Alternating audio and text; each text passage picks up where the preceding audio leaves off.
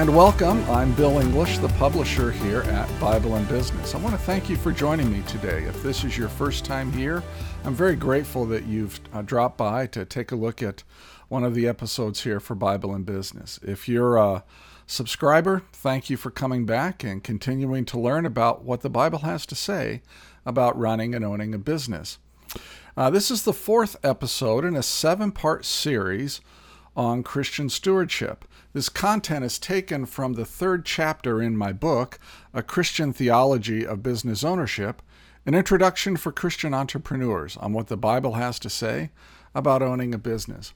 But you know what? Before we get started, though, today I'd like to have you head over to my website, BibleandBusiness.com, where I have some articles and podcasts and some other resources for those who own and run businesses. In addition, you'll be able to download the slides in PDF format for this episode today. So today's agenda, we're going to look at the fourth found, the fourth of five foundations of Christian stewardship, and we're going to camp out in Deuteronomy chapter 8, verses 10 through 20, and then we'll draw some lessons from there. So our fourth foundation for Christian stewardship is this: God gives us the ability to create wealth. And I summarize it this way Stewards know and understand their talents and abilities are given to them by God, so they abide with God instead of arrogantly acting as if they are the source of all their abilities and successes. So once stewards of what God has entrusted to them become successful in, in worldly terms, there is going to be a temptation for them to say, I did this on my own. And what I'm going to suggest today is that since God gives us the ability to create wealth, we have no place to become arrogant about our successes, whatever they are, nor do we have any place to drift away from God and to say, I did this on my own. So let's dive in here just a little bit more. This is Deuteronomy chapter 8, verses 11 through 20. I'm just going to read this for us. When you have eaten and are satisfied, this is Moses, by the way, talking to the children of Israel as they're getting ready to enter the promised land. Praise the Lord your God for the good land that he has given you. Be careful that you do not forget the Lord your God, failing to observe his commands, his laws, and his decrees that I am giving you this day. Otherwise, when you eat and are satisfied, when you build fine houses and settle down, when your herds and your flocks grow large, and your silver and your gold increase, and all you have is multiplied, then your heart will become proud, and you will forget the Lord your God, who brought you out of Egypt, out of the land of slavery. He led you through a vast and dreadful wilderness, that thirsty and waterless land with its venomous snakes and scorpions. He brought you water out of hard rock he gave you manna to eat in the wilderness, something your ancestors had never known, to humble and to test you, so that in the end it might go well with you. You may say to yourself, My power and the strength of my hands have produced this wealth for me. But remember the Lord your God, for it is He who gives you the ability to produce wealth, and so confirms His covenant, which He swore to your ancestors, as it is today. If you ever forget the Lord your God and follow other gods and worship and bow down to them, I testify against you today that you will surely be destroyed. Like the nations the Lord destroyed before you, so you will be destroyed for not obeying the Lord your God. So, what can we learn? First of all, prosperity can weaken our resolve to depend on God. Let's go back to the passage for just a moment. You may say to yourself, I'm about a little over halfway down here. My power and the strength of my hands have produced this wealth for me. But remember the Lord your God, for it is He who gives you the ability to produce wealth, and so confirms His covenant. Prosperity can weaken our resolve to depend on God. Why? Because we don't need God, or so we think, right? We, we look at what we have. We have our homes, we have our cars, we have our wealth we have health care, we have freedom in this country, America. We have a lot of things.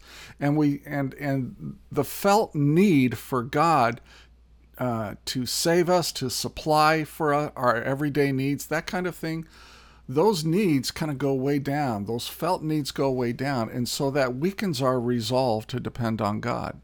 But what Moses is really is instructing the children of Israel here, and us as well, is that our faithfulness to God needs to be just as strong during the good times as it is during the bad times.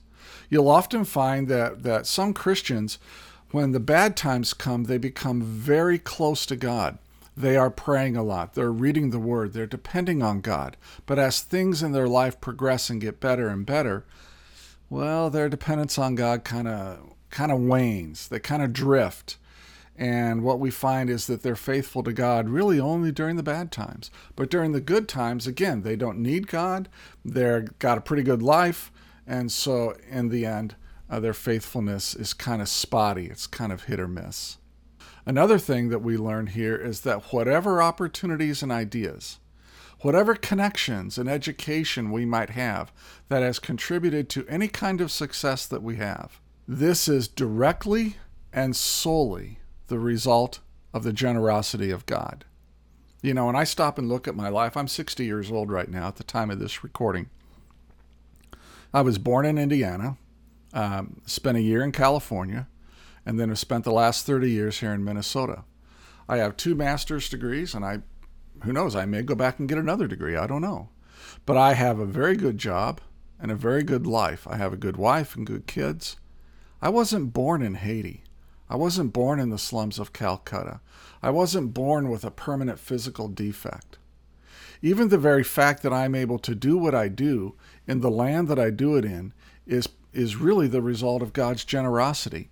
And to my way of thinking, that just raises the bar on how much I need to steward what He has given me. To whom much is given, much is required.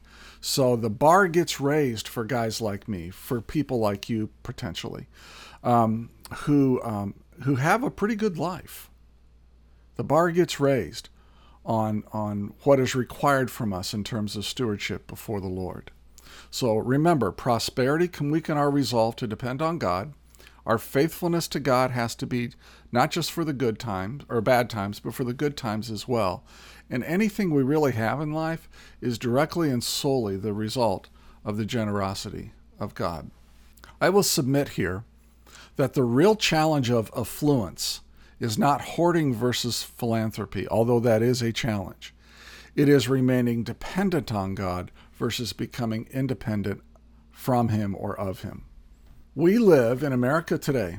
We live in the most affluent generation, in the most affluent country, at the most affluent time that this world has ever seen.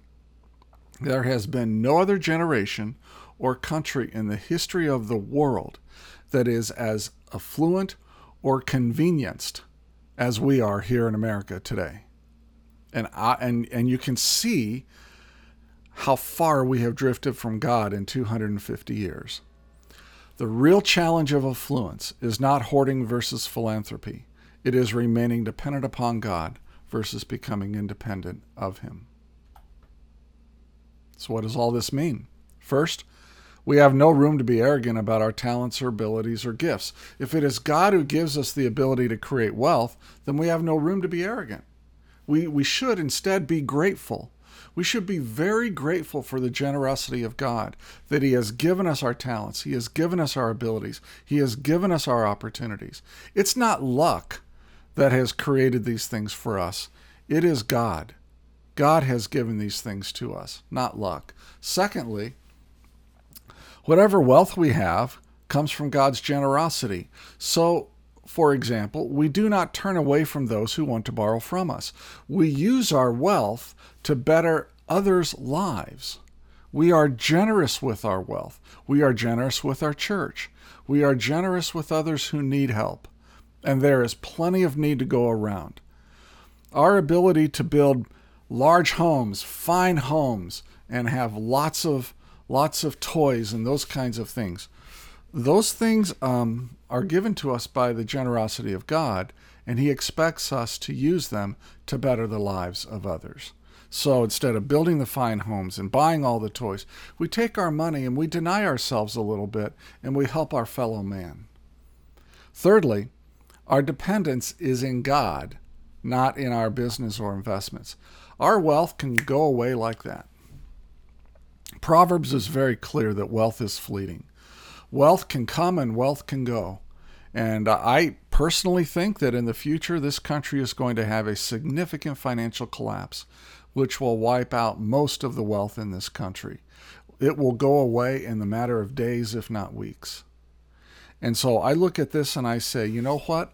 Our dependence ultimately needs to be on God for what we need in life, our substance, our sustenance, um, for what we need just to make it through a day. Our dependence needs to be on God. It should not be in our businesses or our investments. Those things are entrustments from God to be used for His glory and to fulfill His agenda. They really don't belong to us. So, in our covenant relationship with God, we remain faithful to Him in part by intentionally remaining dependent on Him. So, the lessons we've learned so far in this series on uh, the foundations of Christian stewardship the first foundation is God owns everything. He really does.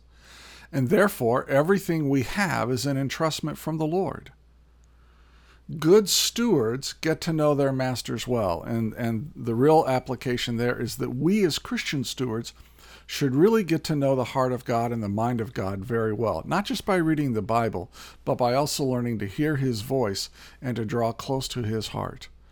And lastly, let's remember this is the fourth out of five now. It is God who gives us the ability to create wealth. Therefore, we should be very grateful for the generosity of God in our lives, that He's even given us the ability to run a, and own a business or run and own a company and create wealth and employ others. It's a huge, huge privilege to be a steward of Jesus Christ. In our next episode, the fifth part, the fifth foundation of Christian stewardship, we're going to look at the issue of contentment. You'll want to come back for this one. That's going to be um, it's going to be a good episode. I'm Bill English, publisher here at Bible and Business. I want to thank you for joining me today. Uh, if you ever want to get a hold of me, you can always email me at bill at bibleandbusiness.com. I look forward to hearing from you. In the meantime, go out and make it a great day. Take care.